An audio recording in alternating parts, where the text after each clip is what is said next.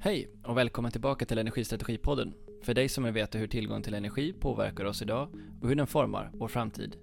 Jag, som delar din resa i jakt på svar inom energiområdet, heter Niklas Sigholm. Det är på distans vi får tag i varandra. Birger Lahti, energipolitisk talesperson för Vänsterpartiet, sitter i sitt hem i Kärnavara, drygt 110 mil norr om mig, där snön precis har börjat falla. Ett långt arbetsliv i skogen har givit honom perspektiv på våra naturresurser och hur det kan användas för att utveckla energimarknaden. Jag vill veta vilka de viktiga frågorna är för Vänsterpartiet och vilka mål de har för utvecklingen av energimarknaden. Häng med! Jag säger så här, himla roligt att ha dig med i podden Birger. Kul att ha dig här. Tack så mycket. Och eh, du är energipolitisk talesperson för eh, Vänsterpartiet. Stämmer bra, jajamän. Berätta för oss, vad, vad har fört dig till riksdagen och till energipolitiken? Ja, eh, för att göra en lång historia kort. Eh, jag kom in i riksdagen 2014 och min bakgrund är ju skogsarbetare. Jag har hunnit vara som en knegare i skogen i 30 år innan jag blev riksdagsledamot, så det är jag lite stolt över faktiskt. Att en, en arbetargrabb, om jag får kalla mig för det, har hamnat i en lågutbildad riksdagsledamot, men däremot så har jag mycket erfarenhet av sånt som kanske inte alla har med sig när de kommer. Och sen har jag varit kommunpolitiker eh, i nästan 20 års tid i hemkommunen Pajala. Och sen har jag även en facklig bakgrund i för detta Skogsarbetarförbundet, sedermera Skogs och Trä, som idag heter GS, eh, facket GS-förbundet. Det är nog kanske de bakgrunderna som gjorde att jag blev nominerad till att vara i riksdagslistan. Så småningom hamnade jag där. Och vad gäller energipolitiken så är att den hänger ihop lite grann eftersom då när man kommer in i riksdagen så sa de att du kommer inte att hamna i det utskottet vars du vill. Det var ungefär som att eh, om man får önska sig någonting från jultomten så får du inte det. Men jag önskade mig miljö, jordbruk eller näring och faktiskt så hamnade jag i näring och det, eftersom jag tycker att de branscherna som jag tycker eh, som jag jobbar med, de finns där och energi givetvis. Jag har alltid varit eh, intresserad också lite grann hur energisystemet funkar och så. Nej, det känns, det känns bra. Vad är det för eh, viktiga energifrågor, skulle du säga, för din region och de människorna som du lever med ja, uppe norr om Pajala? Ja, men, vi har ju vår kommun har ju inte drabbats likadant som kanske många andra kommuner i länet. Jokkmokk och de här med stora eh, vattenkraftsutbyggnader på 50-60-talet och givetvis eh, man började redan tidigt 90-tal att bygga ut Luleå. Men men, eh, för oss blir det nu att mycket, man pratar vindkraft, vindkraftsparken man etablerar och den delar tror jag alla partier. Den delar nog, jag skulle vara förvånad om det finns något parti som alla tycker likadant att ja, antingen är man för eller emot. Och den delar ju eh, partier och likadant Vänsterpartiet. Alla inte tycker att det är en hit med en vindkraftsetablering. Och det är det som eh, för vår del, det finns eh, etableringar på G i vår kommun. Och där måste vi då, vårt parti säger att vi ska ha 100% förnybart till 2040 och det innebär att vi ska vara jättepositiv till vindkraft. Det är en sån fråga som ligger nära till hands i våra områden. Sen givetvis skogen som energikälla i biomassa och då pratar jag kanske inte framförallt eh, elektrifieringen men när en fordonsflotta ska komma bort från fossilt då är det kanske biobränslen och sådana grejer som kommer att vara viktiga. Hur, eh, hur låter debatten om vindkraft hos er? Nej, som jag sa så är den delad. Eh, några tycker att varför ska vi exploatera vår eh, natur till eh, utländska investerare som investerar pengar och, eh, och sen är det de som tycker att ja, det är förnybar energi. Men sen finns det en annan sak som jag inte kommer tycka tillräckligt fram i debatten. Det är det här med eh, fossilfri stålproduktion som SSAB, LKAB och Vattenfall håller på med. Och den gör ju att vi kommer att behöva ungefär lika mycket som vi exporterar idag till att bara eh, tillverka stål utan utsläpp. Och då behövs det förnybar elproduktion som givetvis har de nackdelarna att den är volatil. Men då när det finns mycket produktion så är priset lågt Och eh, hela konceptet bygger ju lite grann på det att då ska man producera vätgas när priset är lågt och vi har överproduktion. Så de bitarna när man räknar in så tycker jag att eh, den kommer att bidra mycket till att vi kanske löser en stor utsläppskälla i Sverige och i världen om vi skulle vara först att lyckas med det konceptet. Så jag säger verkligen och följer den noga. Jag tycker det är jättehäftigt att ett litet land som Sverige är först och försöker lyckas med det. Hur påverkar vindkraften de som bor nära de här miljöerna där vindkraftsparkerna finns? För jag menar, debatten är ju en sak i Stockholm och Göteborg, där finns ju bevisligen inte heller så mycket vindkraft just. Vad är det för perspektiv som kommer fram i debatten kring det där? För jag tänker att eh, den här allmänna debatten om, om energisystemets utveckling, den kan ju kännas lite långt borta om man bor någonstans i Sveriges eh, glesbygd och eh, kommer i daglig kontakt med de här vindkraftparkerna. Nej, det är ju... Eh, jag har ju varit och eh, besökt stora parker som Markbygden i Piteå och det var ju inte... Det finns några som bor rätt så nära men de har accepterat det och de har ju den här bygdemedlet, de, den spär ju på lite grann att det, man blir positivt inställd om man får med lite pengar till bygden och, och det är ju någonting som Vänsterpartiet driver att det, det blir lite fel om den är frivillig den här bygdepengen. Det är ju en förhandling mellan ortsbor eller bygdeföreningen eller vad som drabbas nu till att försöka förhandla fram någonting. Och där försöker vi att den ska vara lagstyrd tycker jag. Den ska, man ska inte kunna komma undan den. Så Ungefär som i Norge skulle, alltså? Ja, precis. Och det skulle vara lite grann lättare att acceptera um, etablering av vindkraft och säkert lite grann samma sak hur vattenkraften påverkar om det skulle bli mer kvar av de resurser som bildas här kvar i bygden, om det blir regionen eller kommunen, låter jag bli osagt idag, men det, det blir egentligen för godtyckligt att den är frivillig. Så diskussionen här det är givetvis turistföretag som tycker att de har inte lika lätt att sälja ut eh, exklusiva resor med turister som vill se norrsken och sådana grejer på vintern om det finns en vindkraftspark som syns och blinkar. Det är den biten. Men själva närheten till bebyggelse, den märker inte jag i alla fall min hemkommun. Sen finns det givetvis aktörer eh, lite varstans i landet som målar upp scenarier om eh, Eh, olika saker som är störande. Och det är säkert så, men det finns så mycket orörd och eh, stora ytor som man, eh, någon kommer knappt se dem. Så det är ju att eh, försöka balansera och sen, det är klart, om man inte kan offra någonting, då kan man nog inte göra någonting i världen. Så det är säkert så att eh, någonting får man offra. Det är kanske någon vy som man offrar. Och, men eh, sen får man inte glömma bort att eh, vindkraften idag, det är absolut den billigaste energikällan i produktion som finns. Så det måste man ha i beaktande oavsett om man tycker då att eh, industrin behöver billig el eller konsumenterna eh, som små eh, villaägare eller lägenhetsmän. Den är det billigaste vi har idag i Sverige. Ni um, har ju också uttryckt det här med ett energisystem till 2040 som ni vill ha 100% förnyelsebart kontra då um, helt fossilfritt. Hur kommer det sig att ni har landat i förnyelsebart och inte fossilfritt i er eh, energipolitik?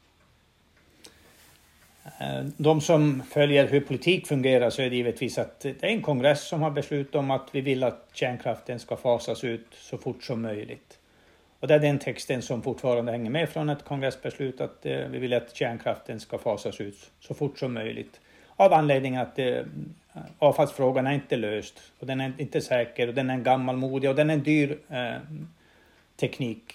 Så det är det som är så att säga grunden till vår politik. Och sen, eh, jag som energipolitisk talesperson blir ju tvungen att landa någonstans i vad är det som är eh, för så fort som möjligt. Och jag skulle givetvis vara tvungen att säga, jag skulle ljuga om jag sa att vi kan stänga den imorgon. För då, då, blir, det, då blir det eh, stora utmaningar som vi inte fixar idag. Så för, för mig, om det är någon som frågar vad är så fort som möjligt? Ja, den kanske är där kring 2040 eh, när de eh, reaktorerna som kan tuffa på dit kommer till sin livslängd. Så det är väl så jag måste tolka det, för annars blir jag inte trovärdig och jag har svårt att stå uppe på barrikaden och försvara vår politik om jag inte eh, kan stå för det, att ja, så fort som möjligt är kanske 2040 eller någonstans där. Hur ser ni att eh, att eh, samhället som helhet, om vi tar hela energisystemet som även rör transporter och industri, ska klara av att ställa om med förnyelsebart? Hur, hur, vilka moment är viktiga då för att det ska gå att lösa som du ser det? Men det, det är klart att eh, det är mycket som går att elektrifiera och då krävs det ju mycket mer eh, elenergi. Och man, det är må, många som pekar på att ja, det går att effektivisera. Absolut, eh, det finns även där en del som eh, vi kan kamma hem. Men å andra sidan så finns det stora industrier som jag nämnde nyss, eh, stålindustrin med, med teknik med hjälp av vätgas. Sen har vi Cementa i Slite som vill göra det bästa och göra um, att deras produktion också skulle kunna gå ifrån utsläpp. Så de kräver mycket elenergi och det är ju en bit.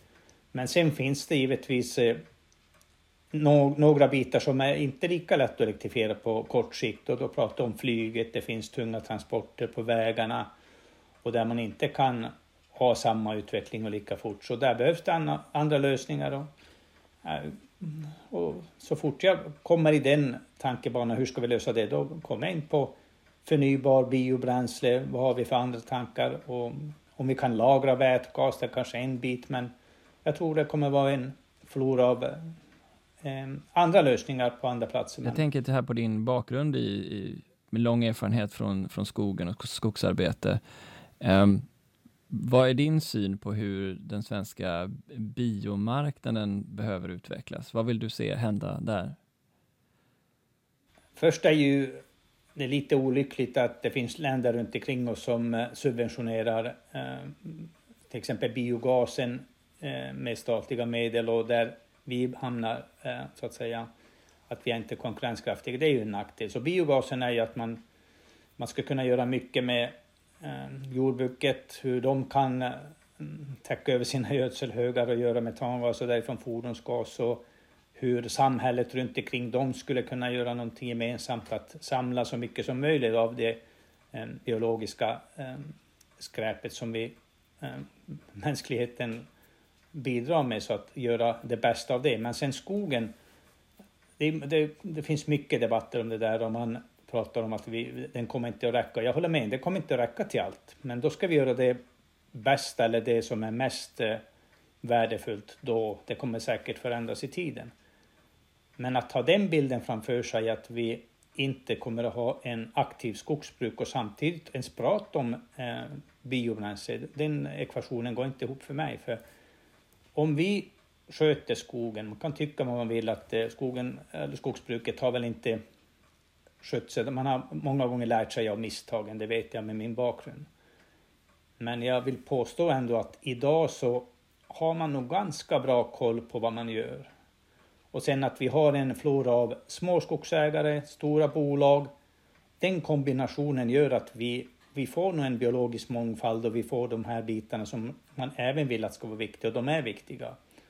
Men om vi inte sköter skogen, då kan vi inte få den nyttan i klimatdiskussionen som vi vill att det som binder eh, utsläpp koldioxid på lång sikt, då vill vi att man ska bygga i trä så mycket som möjligt. Man ska bygga sånt som eh, lagrar dem hundra år eller mer. Men för att komma, komma dit så behöver man sköta skogen och när man sköter skogen så blir det biomassa. Och den här bilden som man målar upp att vi i Sverige skulle eh, avverka skog för biomassa, där vill jag hävda definitivt att den stämmer inte.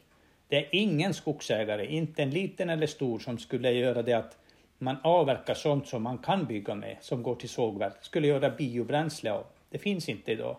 Jag vill hävda att om man kommer i den slutsatsen, då har man missat någonting väsentligt i debatten eller fakta som finns. För det som kommer ofta att så här lite hamnar i det som man bygger av. Och det, det har ju sin bäring givetvis på att när du sågar en rund timmer så har du ju för att få eh, om du inte gör en timmerhus av rundtimmer så är det en annan sak, då får du ganska stort utbud. Men där blir det ju att du får sågspån, du får bark, du får bakaved som man kallar när du gör att den ska vara en fyrkantig planka eller bräda. Och när det utbudet räknas bort, det är klart, då blir det någonting annat.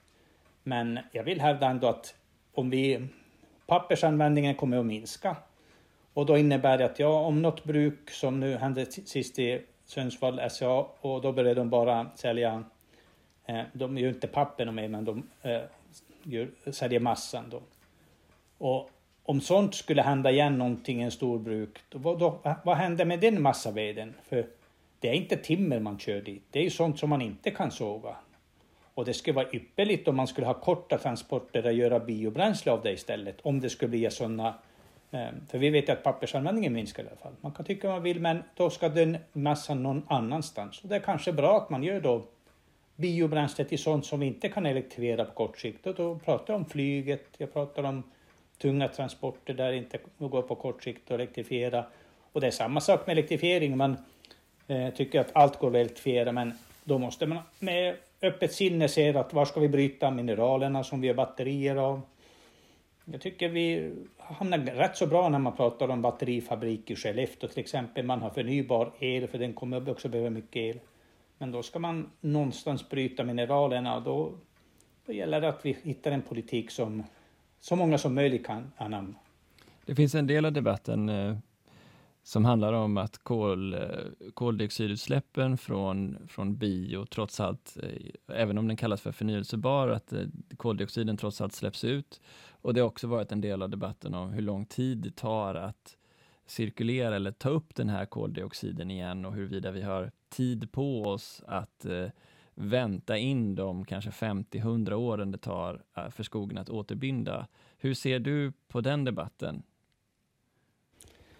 Eh, det stämmer ju så här att om jag sa att eh, om jag kalavverkar en yta och då tar jag ju hand om det som eh, fotosyntesen har bundit koldioxid och sen gör jag det bästa av det. Jag bygger så många kåkar som möjligt och gör eh, biobränsle eller massa vad jag gör med biprodukterna. För allt annat är biprodukter utom det som jag tycker blir timmer som vi tycker alla är överens om i alla fall det att vi ska bygga så mycket som möjligt i trä.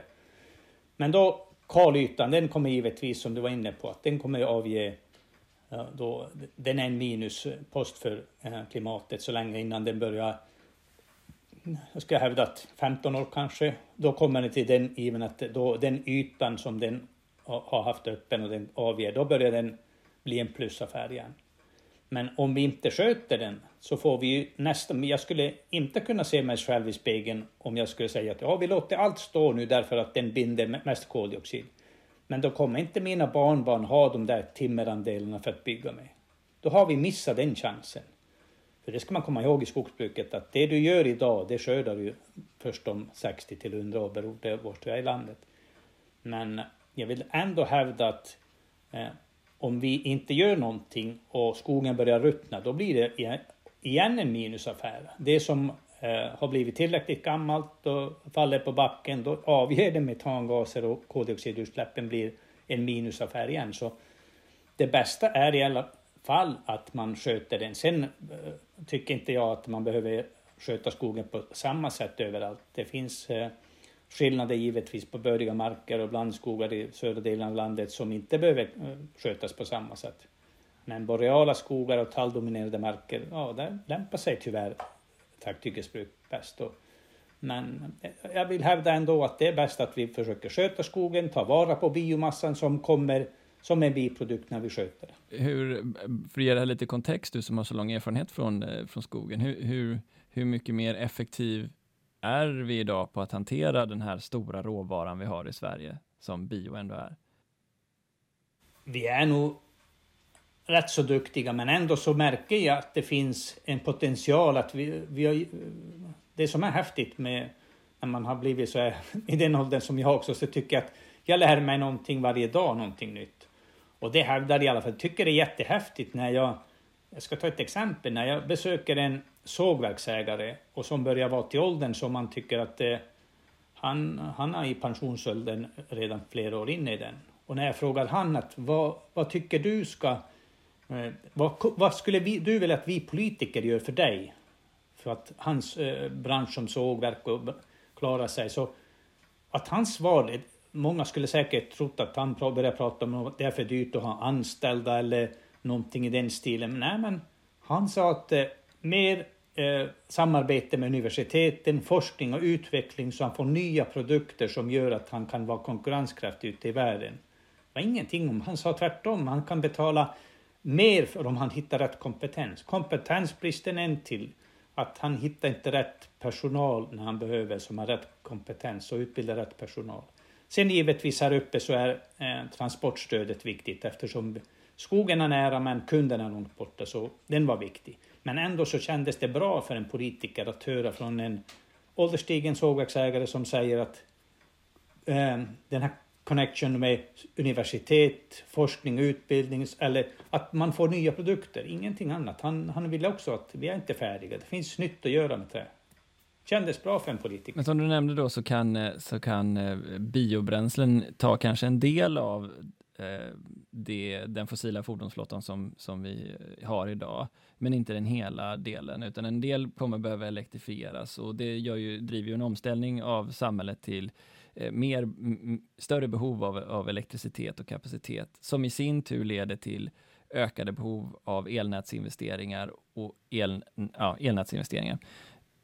I, ni har en, en, en, position där ni vill eh, återförstatliga elnäten. Kan du berätta lite grann om logiken bakom det och varför ni tycker det är viktigt? Nej, för vi hade ju senast i föregående debatt om eh, eh kapacitetsbrist i elnäten och eh, jag tycker det är så talande när man tittar på avregleringen, vad som har hänt. Att... Eh, och då, då kan jag inte försvara kanske den, eh, vår Svenska kraftnät kanske mer heller, de, men de har varit sena på bollen att investera. Vi har ju fått nu flaskhalsar och den här flaskhalsen som finns mellan prisområde 2 och 3 kring Gävle någonstans, så att den har ju varit känd i mer än ett decennium och fortfarande så finns den kvar. Och det gör ju att Um, el finns ju i Sverige, det har ju som alla nu fattat, det är inte, inte brist på el, men de finns inte där i varje sekund vars den behövs på rätt ställe. Och det har en stor del um, en beskrivning på att det finns flaskhalsar i transmissionen. Men sen att det blev en marknad, ungefär som att jag skulle tänka mig att alla vägar i Sverige skulle ägas av någon privat och sätta priset på vad du ska betala om du kör. Det skulle bli ohållbart. Då skulle vi som bor här uppe som har glest med trafik men ändå vill vi att den ska vara körbar. Ja, jag tror det skulle bli jättedyrt att köra på de vägarna om bara marknaden får sköta det. Och när man har försökt pyssla ihop ett system där Energimarknadsinspektionen försöker ett eh, spann på hur mycket de får ta betalt. Men dit väger man de som har investerat, hur mycket de ska kunna tjäna på en annan bransch med samma risker och samma kapitalbas. Ja, då tycker jag att då har man börjat spela med en infrastruktur som människor kan ju inte välja bort det. Idag så, ja att det finns någon som kanske väljer att bo i en koja i skogen utan el, det kanske finns några få kvar.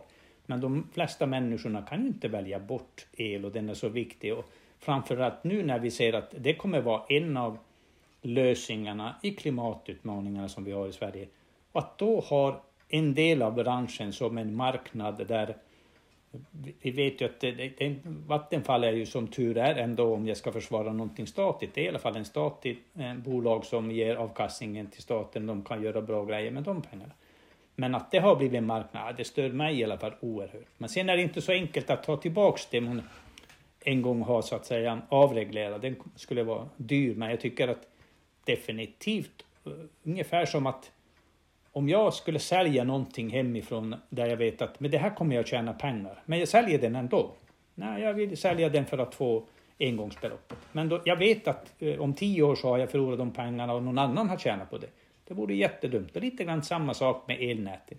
Det är många som vill åt dem därför att eh, det är en ungefär som, jag ska inte blanda i så att jag hamnar utanför ämnet, men en Eh, samhällsbetalande sjukvård, att det är någon som investerar i det, det är ju säkra pengar. Och samma sak elnäten. Så ja, jag skulle gärna se att man börjar, och vi har lite i budgetpropositionen lagt pengar att man ska börja, att regioner kan köpa tillbaks regionala nät eller kommunala nät så att man skulle börja återförstatliga för det. Jag tror inte att någon tycker att det skulle vara någon um, hit att även det har blivit en marknad. Och jag tog exemplet det där med att det kan skilja 6-7 tusen spänn mellan en likadan konsument i södra Sverige stor, nära en storstad vars nätavgifterna är låga jämfört med inlandet i Västerbotten vars de är som högst i landet. Då, då är det inte så att säga att de inte är snedfördelade och marknaden har, den har inte fungerat. Hur, hur, ser du då på den elnätsreglering som finns och de, den debatt som har varit kring huruvida el, de, den befint, de befintliga elnätsföretagen ska få ta ut sin eh, överrullning från tidigare period eller vilket, vilket, liksom, vilka intäkter de ska få ta ut i, i förhållande till de investeringar som finns framåt? Vi har ju hamnat i den situationen så på kort sikt Eh, så har jag också landat i att eh, för att få dem att investera så bör, de kunna nu kanske den här gången rulla över de eh, intäktsramar som de inte använder sig av. Sen finns det några, jag kanske använder fel ord, men de mest giriga har gjort använt sig av dem så de kommer inte åt dem. Men på lång sikt så ehm, det blir ju inte så att säga om de ska investeras de där pengarna men en gång, om man tar och backar bandet tio år, så har det rullat ut eh, miljardbelopp ut till ägarna därför att det har varit en lukrativ marknad. Men ungefär som när pandemin nu slog till, att eh, då ser man att ja, gemensamt måste vi försöka fixa det här och staten har gått in och försökt rädda företag jättebra. Jag tycker man har gjort, eh, jag tror att man har gjort jättebra och rätt grejer. Men så länge någon annan tjänar pengar på det, då glömmer man bort det. Så länge man kan håva in pengarna så lägger man dem i en annan börs. Men sen när det blir kris, nej, de pengarna finns inte kvar. Och jag hävdar inte att om staten skulle ägt eh, näten hela tiden, att de skulle ha heller funnits kvar. Men långsiktigheten skulle i alla fall funnits. Att man kan eh, gå ifrån sitt ansvar när det gått bra, ingen har frågat efter utbyggnader eller det har fungerat men sen när det kommer några stormar eller någonting, då börjar man inse att ja, fan, det här funkar inte så bra. Så äh, långsiktigheten tycker jag saknas när det blir en marknad och man kan kamma hem vinsten. Och man ser ju när man, man har höjt priserna så mycket som man har gjort på nätet, de har inte gått till investeringarna. Man har delat dem till moderbolaget och därifrån till ägarna. Att en liten del har gått, ja. Men de har haft en bra tid, nätägarna, och nu när de ska börja investera så blir det himla liv och då tar man det till en rättsprocess för att få ta mer avgifter och kunderna blir alltid betalarna. Svarte Petter hamnar hos kunderna och staten. Men är det här drivet av att man eh, inte kan välja som konsument att vara eh, kopplad till elnätet eller inte? Eller har det här att göra med att det är för svårt, tycker du, att reglera bolagen rätt? Man har ju byggt upp systemet efter att man avreglerar. Man fick säkert en sådär aha-upplevelse. Hur ska vi göra nu så att de inte spårar ur helt och hållet? Och då har någon, på något sätt marknaden blivit en sån här eh, ledstjärna. Att ja, hur ska vi räkna, vad kan de ta ut? Och sen jämför man med jämförbara risker. Och där har hamnat i någon sån här summa att ja, det här kan de ta ut. Sen har de har ju vunnit i flera rättsprocesser att eh, tydligen så om man jämför, ja, det, har, det, är väl många branscher som har eh, haft en bra utveckling.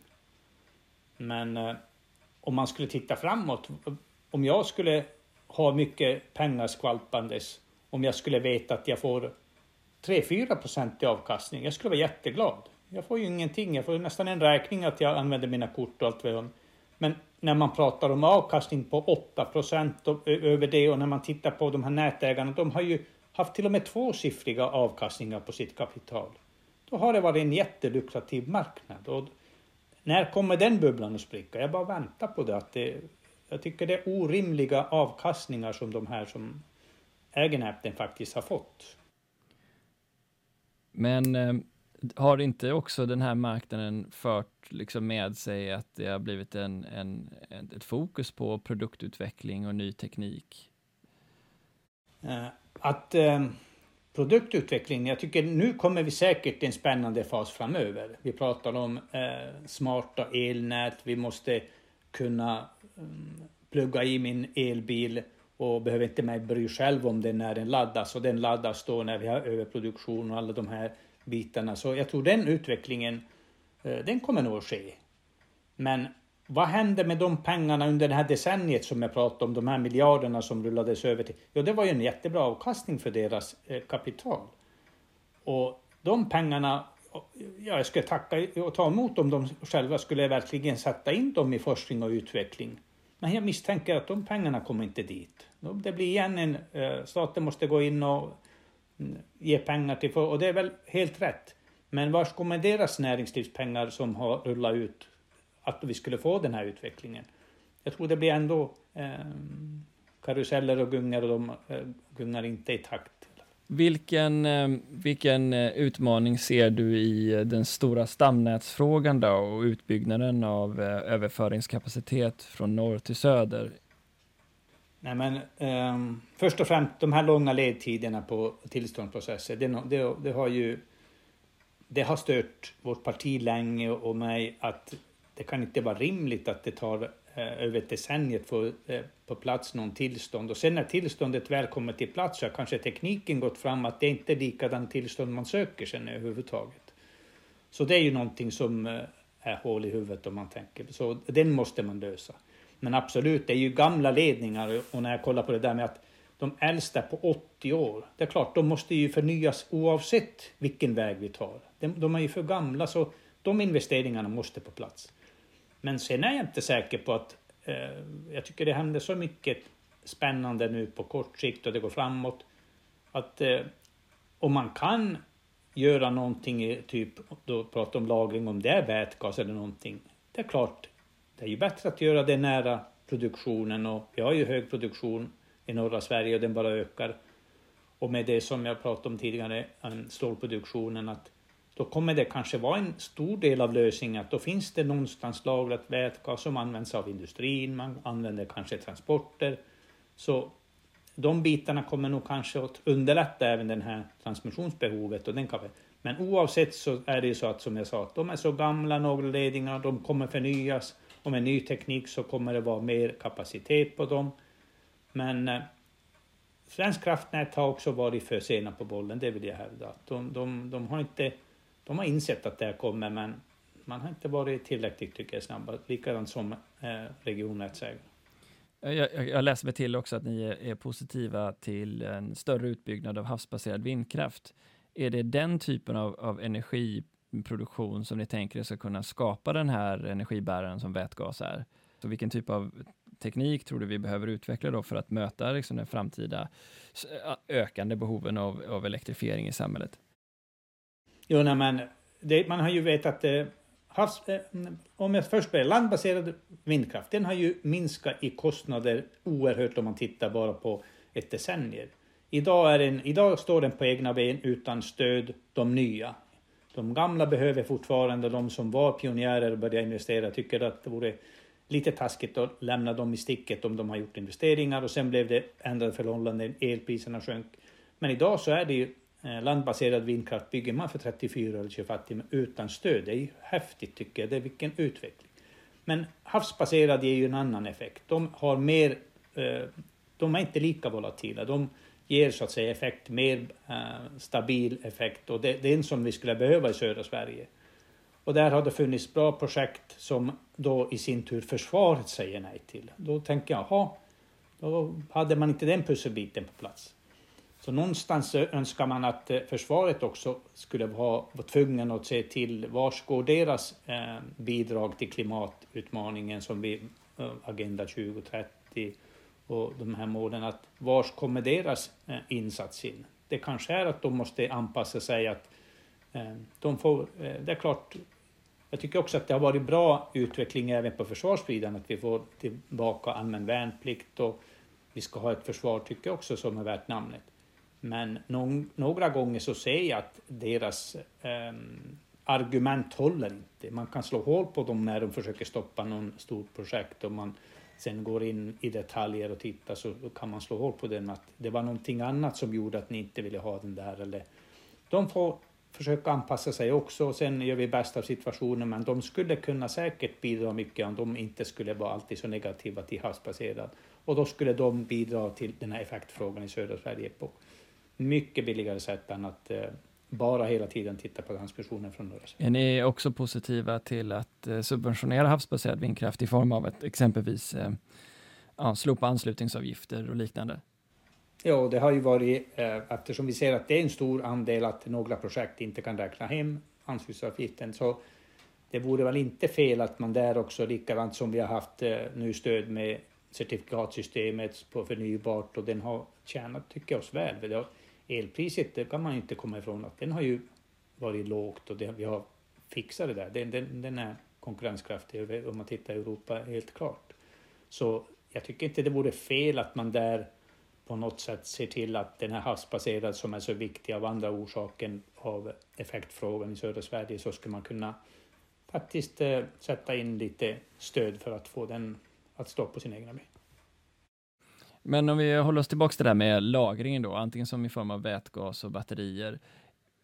Det kommer ju behövas stora överskott av energi för att kunna driva en elektrolys för att kunna omvandla det till vätgas. Eh, eh, vilken teknik är det ni tänker, speciellt då mot bakgrund, eh, om man håller fast vid det Vänsterpartiet säger om att ett avskaffande av kärnkraften, är det som ska stå för den här stora ökningen av energiproduktion i Sverige, som du ser det?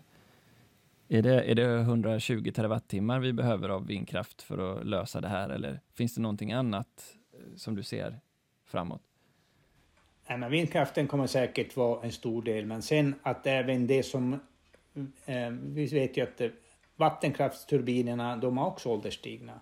Det är många av dem som kommer att förnyas. En ny teknik ger alltid bättre effekt. Så om man gör rätt investeringar i vattenkraften, bygger ut det havsbaserade, bygger ut landbaserade och sen att vi har energieffektivisering så mm, vi ska kunna fixa det. Om det är något land man är avundsjuk på så är det ju oss därför att eh, man tittar på vår vattenkraft. För där kommer också många gånger en eh, missförstånd upp där man tror att eh, kärnkraften är en sån som kan eh, gasa och bromsa. Nej, det är inte. Men de är givetvis stabila i sin eh, produktion när de är igång. Men vattenkraften är den som räddar att vi kan bygga ut det förnybara i form av vind och sol. Och jag tror solen kommer att öka mer, inte så att den skulle eh, lösa något eh, industribehov, men det, jag tror det är betydligt fler som kommer att ha solpaneler på sitt tak. Och jag önskar nästan att det vore så att när man bygger nytt så ska man alltid titta till hur mycket kan du lägga in solpaneler på taket eller väggen så att det vore som en del av eh, projekteringen helt enkelt. För det är ju synd att om vi vet att tekniken funkar och att man inte använder sig av den. Ni eh, pratar en del också om förhoppningar om att kunna utveckla eh, en eh, brytning av malm och generell kompetensutveckling kring batterier. Naturligtvis nämnde du Northvolts etablering i Skellefteå som ett exempel. Ni nämner också Vittangi och deras grafitmalmstillgångar där. Är det så att ni ser att batterier kan bli ett... Ja, hur ser ni deras position i det svenska energisystemet? Nej, men det är det som har stört mig lite grann att eh, vi måste i alla fall vara konsekventa när vi går in i någonting så att eh, eh, I energifrågan så tycker vi att eh, energin är så viktig att det är inte en lokal fråga egentligen. Vi vill ju avskaffa kommunala vetot för vindkraftsparker därför att vi tycker att den kom ju till då när man började med eh, någon gång på 90-talet, kommunala vetot. Tidigare hade man ju inte det. Och vi har ju um, drivit på länge att man ska avskaffa den därför att vi tycker att energifrågan, det är ingen lokal fråga. Det är något som vi måste fixa tillsammans i Sverige. Det, och någon blir ju alltid som eh, inte är nöjd och tycker att jaha, varför ska den, den där NIMBY-effekten blir nog säkert många gånger att not in my backyard. Och samma sak lite grann med mineraler och gruvor. Och för mig, givetvis så är jag lite grann målad av att jag kommer från Norrbotten och vi har haft gruvbrytning här i mer än hundra år. Men det finns ju givet, det, finns inte någon gruva som inte har negativa effekter, så är det. Och man kommer att offra miljö, man kommer att offra någonting. Så är det.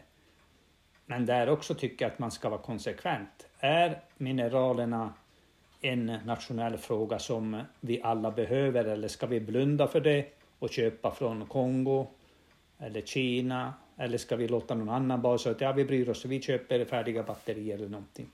Jag tycker där är det mest, tycker jag i alla fall, att man ska vara konsekvent. Om vi tycker att det är en nationell fråga då måste vi med öppna ögon och se att vad finns det i Sverige för mineraler? Vad kan vi bryta? Och därmed inte sagt att jag säger ja till varje gruva. Men jag kommer definitivt inte säga nej heller till dem. Men där tycker jag att vi har försökt nu, vi som har hand om de frågorna lite grann i näring i alla fall, näringsutskottet, att vi måste våga titta på vad finns i Sverige? Kan vi göra det med bästa miljötekniken, med bästa förutsättningarna för de som jobbar? kan det vara en del av så att säga vi, eh, vi måste kunna leva även på landsbygden och kan det vara en del av så att säga att den kombinerar klimatutmaningarna, miljöfrågorna blir bättre än vi köper dem från något annat land vars människorna far illa när man bryter dem. Eller, jag tycker man ska i alla fall med öppna ögon försöka rota i det här. Vad är det vi kan göra det bästa? Mm. Ni lägger också rätt mycket liksom, eh, utrymme på... Ni eh, tycker det här med energieffektivisering av industrin är någonting som vi bör fokusera mer på. Bland annat så pratar ni om vita certifikat, kanske borde införas för mål om energibesparingar och att man borde utöka eller bibehålla klimatklivet. Eh, hur, hur stor del av, av framtidens hållbara samhälle är det? Eh, jag vet ju att många industrier har varit duktiga. De har sett att de har tjänat pengar på att vara duktiga och effektivisera. Men sen fick vi fortfarande, vi har lagt 300 miljoner i vår skuggbudget för att pappersindustrin ska kunna få söka stöd för att göra mer utveckling och göra svartlut och eh, talloljan. Vad kan man göra bäst av det? Vars eh, i landet så är det bäst att utveckla de bitarna. Så vi har lagt pengar på att de ska kunna söka i vår budget. Då. Eh, så det finns säkert ännu någonting att göra. Och jag nämnde ju Cementa, de vill göra rätt för sig. Men då, då saknas det kapacitet till fastlandet. Den tredje kabeln som vi också har kämpat mycket för. Det är sådana bitar som jag tycker är märkligt att de inte har fallit på plats än. När vi vet att de kan vara en stor del av både e- e- energieffektiviserande och industrier men även att de kan bidra i utsläppsfrågan, att klimatmålen nås. Så det finns många som har säkert gjort det bästa, men det är många som säkert kan göra nu um, ehm, någonting så. Det finns både och, det finns både och, men jag tror inte att alla har... Men om vi ska fixa det här med, det är många som vänder på det där tycker att det blir en nackdel för oss om vi trycker på att de ska... Men tror jag att det som kommer vara lösningen om eh, tio år när man ser vilka är det som har låga utsläpp, varifrån eh, vill en biltillverkare köpa stål, ska det vara från Kina som har, eller något nu, svart, det var inte meningen att svartmåla Kina, men någonstans var de har betydligt högre utsläpp. Vi, har redan, vi är redan i bäst i klassen idag i Sverige, men tänk om vi blir den eh, absolut de som har den hittaste tekniken, nyaste tekniken, gör det bästa av det. Det är klart att det kommer att sälja högt.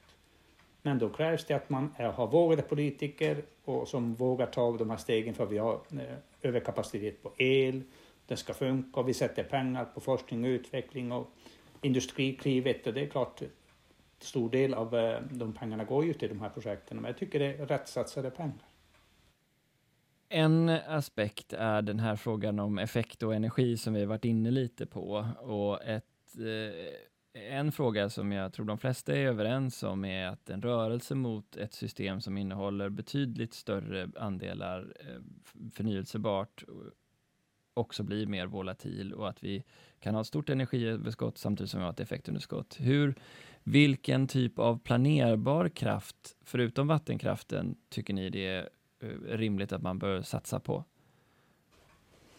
Eh, men havsbaserad, som jag nämnde, den är mer planerbar i alla fall än landbaserad. Och eh, de kommer att kunna bidra till, om de placeras på ett ställe, mer i effektfrågan i södra Sverige. I norra Sverige så har vi inte den problematiken eftersom allt vattenkraft finns här oavsett vad skulle bygga mer volatilt här. Men sen kombination med, då, är det givetvis lagring som skulle kunna vara Ehm, någon del av att då, då, när vi har underskott på en volatil produktion så är det de som kan eh, stå för den. delen. Men sen är ju kombinationen med som är smarta elnät, hur ska vi göra så att eh, något som inte används går tvärtom, att de är en del av lagringen, någon eh, bil som inte används eller någonting. Jag har inte alla svar men och kärnkraften den, kom, den finns ju idag och den kommer tuffa på som eh, jag tror och det som jag skulle bli tvungen att försvara lite grann, den kommer nog tuffa på till att eh, till kanske 2040 när de eh, har utkänt sin ålder. Men att bygga nytt, att det skulle vara någonstans lösningen. Det är ju ingen som tror det, inte ens de själva som äger dem eftersom den är så dyr. Så eh, baskraften, eh, eller den som kommer lösa det, det är nog kombination av mycket grejer men eh, jag, tror, det, jag, när jag kommer ihåg när vi var till Tyskland från Energikommissionen. till och med tyskarna pratar om svensk vattenkraft, hur den kommer att lösa deras eh, effektbehov. Och då, då är det lite grann att, jaha, det är inte bara vi som litar till vår vattenkraft, men även tyskarna pratar om det. Så det är ju lite, det är många som är avundsjuka på oss. Borde vi bygga ut den, enligt dig? Nej, jag tror att eh, där har man nog... Eh, vi skulle nog få ett ramaskri i landet om vi skulle börja prata om eh, nybyggnation av vattenkraft. Men däremot så de här som finns, och vi, det, jag har besökt många vattenkraftstationer, ja, man tror inte att det är sant när man kollar att det här har vi nu låtit göra någon gång. Men de är gjorda, så vi ska göra det bästa av dem och när investeringar görs där så ska görs den bästa tekniken och så att vi får ännu mer effekt ur dem. Och sen att älvsystemen körs på, det kan vara olika ägare på ett älvsystem och det är klart, det har någon gång gjort att man har nog kört det som eh, mest eh, effektivt om man tittar på effektfrågan för eh, nationen Sverige. Men enskilda bolag har tjänat mest på det. Men det är nog sådana grejer som man tittar Vad är er syn på kraftvärmens roll i det svenska energisystemet om du tittar mot 2040? Nej, men det är klart att eh, det har ju varit mycket diskussioner nu på grund av de här skatterna som slog bort eh, några kraftvärme, att de inte i samma omfattning. För, men det var ändå, tror jag, ehm, rätt att man... Eh, det, kan, det enda som jag kanske lite grann, om jag får eh, tänka fritt för mig själv, då skulle jag säga att eh, om man gör sådana här snabba svängningar i hur man byter system oavsett vad det är, långsiktighet. Jag tycker om långsiktighet om man börjar fasa ut någonting, att det här kommer att drabba dig, du vet den här kostnaden kommer, då ska man kanske göra det i steg att de vet att okej, okay, första steget sa vi så här mycket, höjer vi skatten, nästa sa så att du vet att men vi vill fasa bort det. Det var ju helt riktigt att man ska fasa bort fossila bränslen från kraftsystemet, men att man gjorde det kanske på ett bräde, det var kanske lite att ta i, men eh, ändå så tycker jag att det var rätt.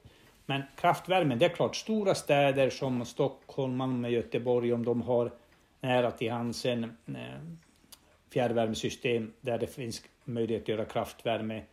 Och det finns ju sånt som, oavsett vad man tycker om, det finns nära till hands. Om det sen, vi, vi ska ju återbruka så mycket som möjligt och cirkulär ekonomi. Men det finns någonting alltid som hamnar som inte, vi kan inte då, eh, använda det igen på nytt och det blir brännbart, då ska man ju bränna det med den tekniken som finns. Där behöver man investera stora pengar i att få ner utsläppen från eh, att bränna sopor. Och sen om det finns några um,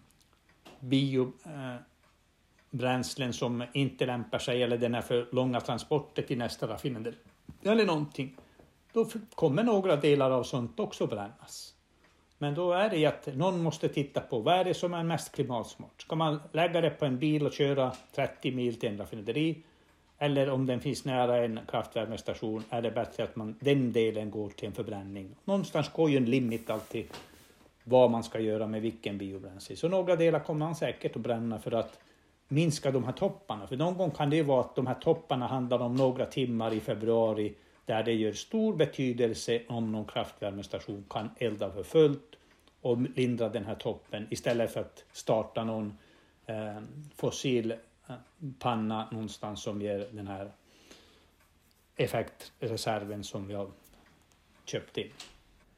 Vad tänker du idag om att vi har en, eh, en marknad som betalar för kronor eller ören per kilowattimme där eh, det kanske för investeringar, oavsett vilken teknik det handlar om som är planerbar, också skulle behövas stödtjänster kring den systemtjänst i form av planerbar effekt som man kan tillhandahålla är.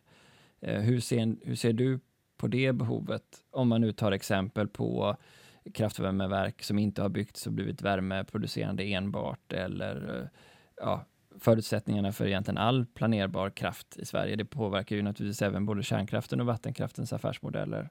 Hur, hur ser du på dagens system och är det rätt eller behöver det utvecklas eller är det bra? Nej, men vi har ju haft länge den här energy only-marknaden och, och, och det som du säger, den eh, den tjänar ju inte alla timmar väl. Det är klart, om det är någon som eh, skulle kunna bidra med jättemycket eh, några timmar och då krävs det någonting extra av den producenten. Då blir det att eh, de tjänar inte så mycket pengar för att kanske lösa en stor del av problematiken de timmarna. Men vi har ju idag upphandlat effektreserven för några hundra miljoner. Det är klart, de pengarna skulle inte behöva hamna där om vi hade någonting annat i systemet som gör att någon annan tar på sig det. Sen finns det industrier som lätt kan eh, bromsa in och ge effekt på det, att de inte är lika, men alla kan inte göra det. Men någonstans där så blir det säkert att man blir nog tvungen att titta lite grann på affärs, eh, den här marknadssystemet, att hur kan vi göra det bästa av eh, systemet så att den funkar, den blir inte dyrare än idag och att konsumenterna kan känna sig trygga att ja, det, jag har alltid de där när jag behöver från uttaget. Och, och sen att det inte går att, eh, som jag lite grann tyckte, men nu, jag kanske har fel, men i somras när det blev att eh, plötsligt så sätter eh, ägarna för kärnkraften ner produktionen. Där det, det var klart, de tjänade inga pengar när elen var så billig. Men då skulle det man behövt dem av andra orsaker. Och då kan man ju lite grann planera när det blir så där. Då kan man planera in att jag, eh, jag behöver inte stå för det där när jag får så lite betalt. Men då ska man eliminera bort de bitarna alltså så att ingen kan planera in att nu sparar jag in för att kunna tjäna mer pengar imorgon på dem. Eh, så ett system som eh, jag tror det finns något att göra i alla fall. Så. Vad är din tanke då om, om, eh, om vart vi är på väg? Det är ju enorma summor pengar som behöver investeras i energisystemet och som ju behöver tas av liksom slutkonsumenter eller det kollektiva på något sätt. Hur ska vi hantera den frågan? Ja, men då, jag faller ju då tillbaka lite grann som vi inledde med det där med att eh, hur nätägarna har kunnat kamma hem storkovan då när det inte var så aktuellt. Vi hade flera år, det var inga stormar. Det, innan Gudrun kom och ställde till det rejält och man såg att oho, nu funkar inte systemet och sen började man kolla. Men eh, för att komma bort från det där så tycker jag att det är ju inte rimligt att en samhällsfunktion som nät, elnäten faktiskt är, att ägarna ska behöva få så stora avkastningar på det kapitalet. Um, ungefär som att, um, jag vet inte vad jag skulle jämföra med det, men någonting som är så viktigt för samhället och för oss att det, ska, det är inte bara det att den ska räcka till att systemet funkar och att det räcker pengar till investeringar. Men vi måste göra någon rik knös ännu rikare med dem. Och det, det, den biten tycker jag man kan lämna dit här. Den är så viktig. Att de vill tjäna pengar på någonting, det har jag ingenting emot. Men samhällsfunktioner, sådana som människor inte kan välja bort, därifrån ska onödiga eh, övervinster, som man kan kalla det för, de, de hör inte hemma där. Och då skulle vi fixa det gemensamt. Då skulle vi lättare kunna anamma och fixa att ja, så här mycket kostar det för pengarna går dit. Vad är din eh, tanke om, om, om den generella framtiden då? Det är ju eh, stora, stora neddragningar på den mängd koldioxid som vi ska släppa ut för att, för att vara helt eh, förnyelsebara i våra system 2040. Tror du, vad är, din, vad är din tro och förhoppning om vår förmåga att nå dit så som du ser på, på datan idag? Jag är eh, positiv till alltså, naturen, så jag tror att vi fixar det. Men det är ju en sak som har slagit mig nu med pandemin och jag tycker det är ju jätteolyckligt att det ska till en pandemi innan vi ser att andra lösningar är också möjliga. Jag tänker bara på flyget nu. Jag, eh, jag mår ju dåligt av när jag vet om när jag satt första mandatperioden i riksdagen och jag fick till mig när Aftonbladet eh, skulle kontrollera vad, eh, hur har eh, alla skött sig när jag hade avsluta min första mandatperiod och de kom med siffran hur mycket jag har flugit för. Jag höll på att trilla av stolen, det kan inte stämma. Men visst stämde det, för jag har ju inte några andra möjligheter om jag ska ha eh, drägligt liv och behålla familjen, att jag, då måste jag flyga. Sverige ser ut som den gör. Men det som har hänt idag, då ser jag ju att ja, det är inte nödvändigt att ta mig till Stockholm och till alla möten varje gång. Till exempel det här som vi gör nu, det är ju, jag tycker det är fantastiskt att jag kan sitta här i Karnevara och göra den här intervjun med dig. Och, och det fungerar, jag vet inte, jag hoppas det blir bra i alla fall. Men att det skulle till en pandemi innan vi fattar att det går att ändra vår levnadssätt. Vi behöver inte åka till London för en weekend och handla. Vi behöver inte åka till varje möte. Så jag tror att många saker kommer förändras. Och det var bara synd att det skulle till en pandemi innan det sjunker in till oss som eh, medborgare. Men det kommer nog att förändras mycket i världen och, vi, ja, och sen har jag sett att den kommande generationen, de är mycket klokare än vi. Jag har sett att de, de fattar och de, de kommer att fixa det. Men, och jag hoppas att vi kan bädda det bästa som vi kan göra för att de får bästa förutsättningar för att fortsätta med. Jag är positivt lagd att vi kommer att fixa det här, men som du säger, det är stora fossila utsläpp som måste bort. Men jag tror inte flyget kommer någonsin till samma summor som det var. Jag har svårt att tro det. Svårt att tro det. Ja, det är ju ett exempel, men det låter som på dig att det är både en fråga om ny teknik, men också en om beteendemönster när det gäller konsumtion.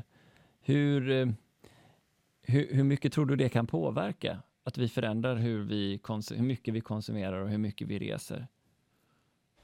Det är klart det kommer att. Jag tänker på livsmedelsproduktionen. Att eh, vi kan eh, fiska upp kräftor eller någonting och skicka dem till Kina där de rensar och packar och sen kör vi dem tillbaks till Sverige och sen köper vi dem på Ica eller Coop eller var det nu ja, det är ju det är inte sant om man tänker. Man skulle kunna tro att det, det är någon som hittar på men när man sen vet att ja, men det funkar så här. Och att vi har en landsbygd som har dött ut på grund av en urbanisering och en... Um, det finns mycket bra saker som har kommit med hjälp av EU också, men att EUs jordbrukspolitik har gjort att vi har en 50-procentig självförsörjningsgrad på livsmedel och vi har um, jättebra jordbruksmark som ligger i träda i norra Sverige och vi gör inte det bästa. Det är sådana saker som kommer att ha jättestor betydelse. Hur mycket transporter kommer vi kunna minska? Och jag hoppas att eh, människorna kan sprida sig ut i landet, att de inte alla trängs där vid Mälardalen eh, och Malmö och Göteborg, så att de, om man ska kunna producera mycket mer livsmedel i Sverige så vi blir eh, självförsörjande. Ja, det kommer att, livs, som du var inne på, livsmönstret behöver ändras. Jag hoppas att den gör det och det kommer att bidra till klimatmålet, definitivt. Tack så hemskt mycket för att du eh, kunde vara med här i podden, Birger. Tack själv.